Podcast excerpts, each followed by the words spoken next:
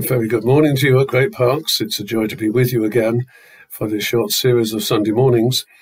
Uh, and this morning I've been asked to uh, look at Acts chapter 13, verses 4 to 12, and uh, share a few thoughts with you. I'm going to keep this uh, brief and simple because of uh, the children that are with us. It's lovely to see them. Uh, but I have prepared a short set of notes with the headings Do make sure that you get a set of those notes because then you can follow up the study at home at your leisure, perhaps in a little more depth. We're going to start by reading the passage, and although our thoughts will start from verse 4 of Acts 13, I'm going to now read verse from verse 1 for the sake of context. In the church at Antioch, there were prophets and teachers Barnabas, Simeon called Niger, Lucius of Cyrene, Manaen, who had been brought up with Herod the Tetrarch, and Saul.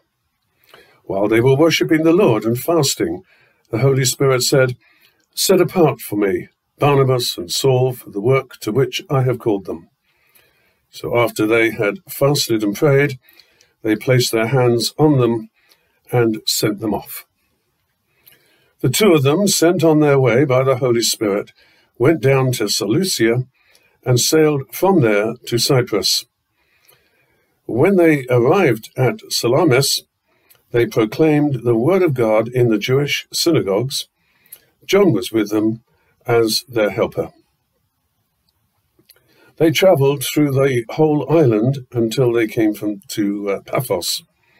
There they met a Jewish sorcerer and false prophet named Bar Jesus, who was an attendant of the proconsul Sergius Paulus. The, procon- uh, the proconsul, an intelligent man, sent for Barnabas and Saul because he wanted to hear the word of God. But uh, Elymas, the sorcerer, for that is what his name means, um, opposed them and tried to turn the proconsul from the faith. And Saul, who was also called Paul, filled with the Holy Spirit, looked straight at Elymas and said, You are a child of the devil, and an enemy of everything that is right. You are full of all kinds of deceit and trickery. Will you never stop perverting the right ways of the Lord? Now the hand of the Lord is against you. You are going to be blind, and for a time you will be unable to see the light of the sun. Immediately mist and darkness came over him, and he groped about, seeking someone to lead him by the hand. When the proconsul saw what had happened, he believed, for he was amazed at the teaching about the Lord. I'm sure the Lord will add to us a blessing from the reading of his word. Well, this records the very beginning of the first of the great missionary journeys undertaken by the Apostle Paul. Uh, and uh, it started from his own home city of Antioch, up the coast of uh, uh north of Israel. Uh, Barnabas had befriended him, and uh, they were called by the Holy Spirit to set off on this first missionary journey. Together with John Mark, we read of him again in chapter 12, verse 12 uh, where Peter had been released by the angel from prison, and uh, he he uh, went to the house of Mary, the mother of John, also called Mark, where many people had gathered and were praying. I want to just draw out of this passage four main points, and we'll do a little teaching on all points. And the first point is this we note that the whole endeavour of the missionary journey and what happened on those journeys was under the direct control of the Holy Spirit. Because the Holy Spirit, the third person of the Trinity, isn't just a vague power, he's a real person. It said in verse um, 2 that the Holy Spirit said, Set apart for me, Barnabas and Saul. So there was um, a sense of responsibility given to the third person of the Trinity. And without going into the whole theology of the Trinity, we realize that the Holy Spirit is the one that, if you like, to keep it simple, enacts the purposes of God in our lives, in our circumstances, in this world, and has done since the creation of the world. And for us as Christians, each one of us are indwelt by the Holy Spirit, bringing great changes in our lives and motivating and leading and guiding us. That is his job, and he wants to empower us as he did these wonderful men of the first century. So, for each of these four points, I want to make three uh, smaller points and then do a quick little bit of teaching on that issue. And of course, uh, as I've said just now, our first point is that the whole endeavor of these missionary journeys was under the direct control of the Holy Spirit. That's what had happened in Antioch. Uh, the people there realized that they were called to start evangelizing, taking the gospel of Jesus into uh, the great Roman world of those days. And uh, the Holy Spirit was very much in evidence, leading and guiding them. We see that in verse 2. We also see in verse 4 that the Holy Spirit was leading Paul and Barnabas on their journey. They were sent on their way by the Holy Spirit. So Paul and Barnabas had this great inner feeling of being led, of being under the control of God Himself through the third person of the Trinity, the Holy Spirit. There was an inner leading, a direction, very clear sense of uh, following a leading of God. And thirdly, uh, we see that the Holy Spirit was very much involved as Paul had to deal with this uh, this evil man Elymas or Bar Jesus. Uh, and in verse 9, Paul said, or Saul, who was also called Paul, he was filled with the Holy Spirit when he looked straight at this man and did what he did. We'll see that a little bit later on. So, the lesson we're learning in this first of our four points this morning is that there is a big difference in uh, being led by our own inclinations and our own decisions however good they may be, and by the Holy Spirit. It's so easy for us to um, uh, engage in activities, whether it's personal, family, business, church, whatever, thinking, yes, we're going to pray about it and ask God to bless what we've decided to do. And yet, here is a very important place in human history. The beginning of the gospel and evangelism and the spread of the message of Jesus, which was clearly under the Holy Spirit's activity. And so, uh, the, on this first point, the question for us is uh, do I really want to be led by my own ideas, my own opinions, my own inclinations, or do I want to be led by the Holy Spirit? We're living in a day when I believe God is making it very plain to us that He wants us to be ready to be led by Him through the indwelling Holy Spirit. Maybe some of you younger people, but for all of us, we need to say, is my life just a series of decisions that I've taken? Oh, I've tried to follow uh, good biblical and spiritual principles, but ultimately it's my life and I'm in charge. Or are we so filled with the Spirit and so aware of the Holy Spirit's leading that we're able to say, Lord, I really have a, an inner sense of your leading, of the power of the Holy Spirit guiding me, to showing me what I need to do, and helping me to bring glory to Jesus in my life, in the day in which I live. Our second main point, excuse me, was that their first priority was to Jewish believers. Please excuse me.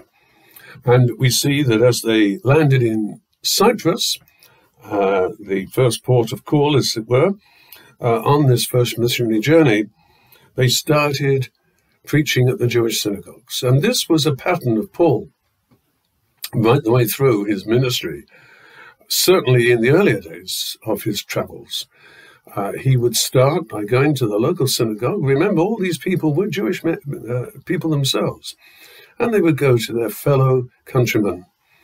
Now, uh, the, um, many of these um, people were uh, throughout the Roman Empire.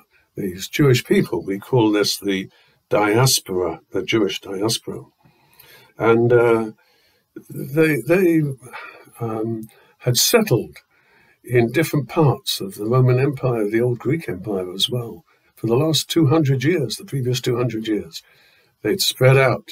Many of them had become perhaps more Greek or Roman than Jewish. But nevertheless, they were Jewish people who were looking for their Messiah. And Paul was so keen to go and say, Jesus, the Messiah, he has come. We want to tell you what uh, message he's brought and what he's done while he was here. So uh, we see that uh, right throughout their journey, uh, they preach, first of all in the synagogues, and you'll see this happen time and time again at different cities uh, on this first journey. We notice also that this sorcerer, this uh, man who we would um, today regard as somebody involved in witchcraft or the occult or wizard, if you like, perhaps as a male, that may be the better word, uh, involved in fortune telling and uh, casting spells. That's the sort of man he was. He was also Jewish. Uh, and uh, we see also uh, that as Paul traveled, not only here, but further on in his uh, travels, particularly on this first missionary journey, it was from the Jewish people that he had most opposition. Sadly, the people that should have been only too ready to accept the message of Jesus Christ as the Messiah, as the one that should come to change the world, and they rejected him. And sadly, that is still the case with many Jewish people around the world. Uh, they are still very much uh, a, a, nation, uh, a people that we can identify, and God has not finished with the Jews yet. They did reject Jesus, and eventually they lost their land. They lost Jerusalem, their capital, when the Romans uh, sacked Jerusalem in AD 70. They lost their temple. They were dispersed to the four corners of the world. But God had promised that they would eventually be brought back and eventually uh, he would um, bless them in their land and make them an important nation in the history of the world in the future. Now we see that in the days in which we live, uh, where uh, the Jewish people have gone back to Israel and uh, God has got his hand on them. But I'm not going to go any further into teaching about uh, God's purposes for the Jews. But it was sadly true that after Jesus had come the first time, done his work of dying and rising again, and he had ascended back into heaven, many of the people uh, from his own nation, he came to them, his own. They received him not. But uh, the message then was to go out to the rest of the world, to the rest of us called Gentiles, people who are not Jews. I just would make the point there very sadly. Very often we get most opposition in our Christian lives from those people that are closest to us, our friends, maybe even our family, maybe one or two of you watching this video, uh, are getting a lot of stick from those people that are closest to you, people you love, who do not understand why you want to be a Christian. And that is the case. Jesus was a Jew, uh, but uh, he, he found so much opposition. In fact, eventually they arranged to have him crucified. But of course, many, many of the Jewish people did receive Jesus. They weren't all antagonistic. The early church was uh, composed of Jewish people, and then Gentiles started coming in as well. So uh, we uh, see that uh, Paul realized he had to preach to the Jew first and then go out to the Gentiles. Thirdly, our third major point this morning is this the importance of using our minds rather than our emotions. Now, I'm not say, suggesting uh, that we should work it all out for ourselves. Uh, but in our response to God, in our response to the work of the Holy Spirit, in our response to the leading that we feel we have, we have to think about things. We have to weigh them up. Uh, we have to uh, sort out uh, what God is saying, teaching the Bible and spiritual truth is so important. When Jesus came, he, he came full of grace and truth. And with all the competing claims of religion and philosophy, Jesus is the truth. And we need to get our minds filled with an understanding of who God is, why we're here, why He created the world, what the Bible teaches, where it's all going. We need to use our minds rather than just our emotions. And sadly, so much of Christianity today is an emotional response to some sort of inner feeling. Well, lots of other religions have the same emotional response. Uh, we have to think, we have to know the truth. And I'm saying that because this proconsul, it says in verse um, 7, he was an intelligent man. He was an intelligent man. He thought about things. He weighed things up. Maybe I'm speaking to someone this uh, this morning, and uh, yes, you're not sure about things. Well, don't wait just to have some sort of emotional experience or some inner light. Um, we're asking you to think about these things. Jesus said, I'm the way, the truth, and the life. And uh, there is a, a, a wonderful fullness of understanding of spiritual reality and the physical creation, the world around us, that comes from knowing biblical truth. Get into the Word of God, it is God's truth and the principles that come out of that. He wanted to know and to hear the Word of God. He was an intelligent man. And having heard, he believed. We read in this passage when he'd heard the teaching and it was followed up by the evidence that their teaching was true because of what had happened to this false sorcerer who was uh, a magic man and no good to anybody. So, uh, Christianity is an exercise of our minds, first and foremost. And then, having been convicted in our minds of the truth, then it affects our wills that we do want to follow Jesus I will believe, and uh, that's a decision of our will that we will accept Jesus Christ as Savior and Lord, and then the emotions will follow. We'll feel the joy of the Lord deep within and His peace that passes all understanding. And then, fourthly, the reality of apostolic authority.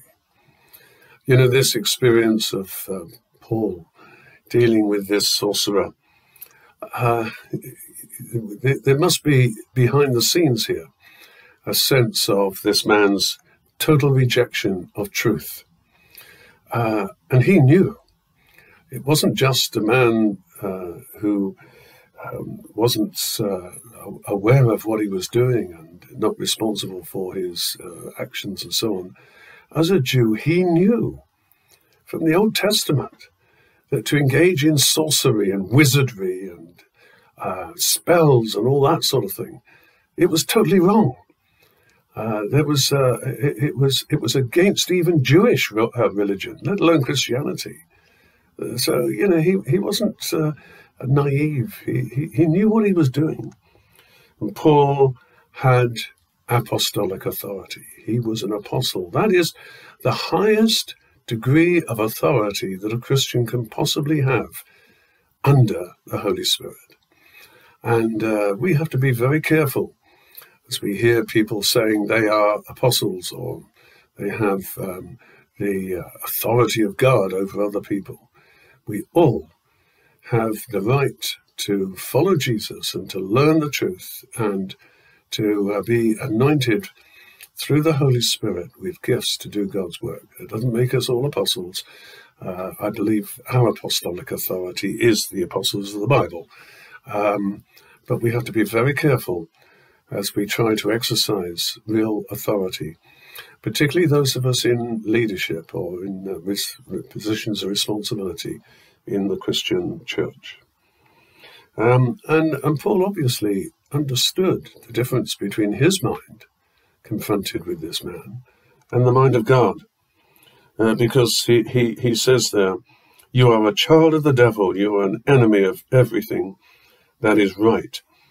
Uh, and uh, he said, The, the, the uh, hand of the Lord is against you. He was speaking God's truth, God's word to this man, and bringing him into um, a punishment that um, we, we, don't know how long it may have lasted, uh, but it was God saying, You have blinded so many other people with your falseness, with your um, ungodly and evil ways.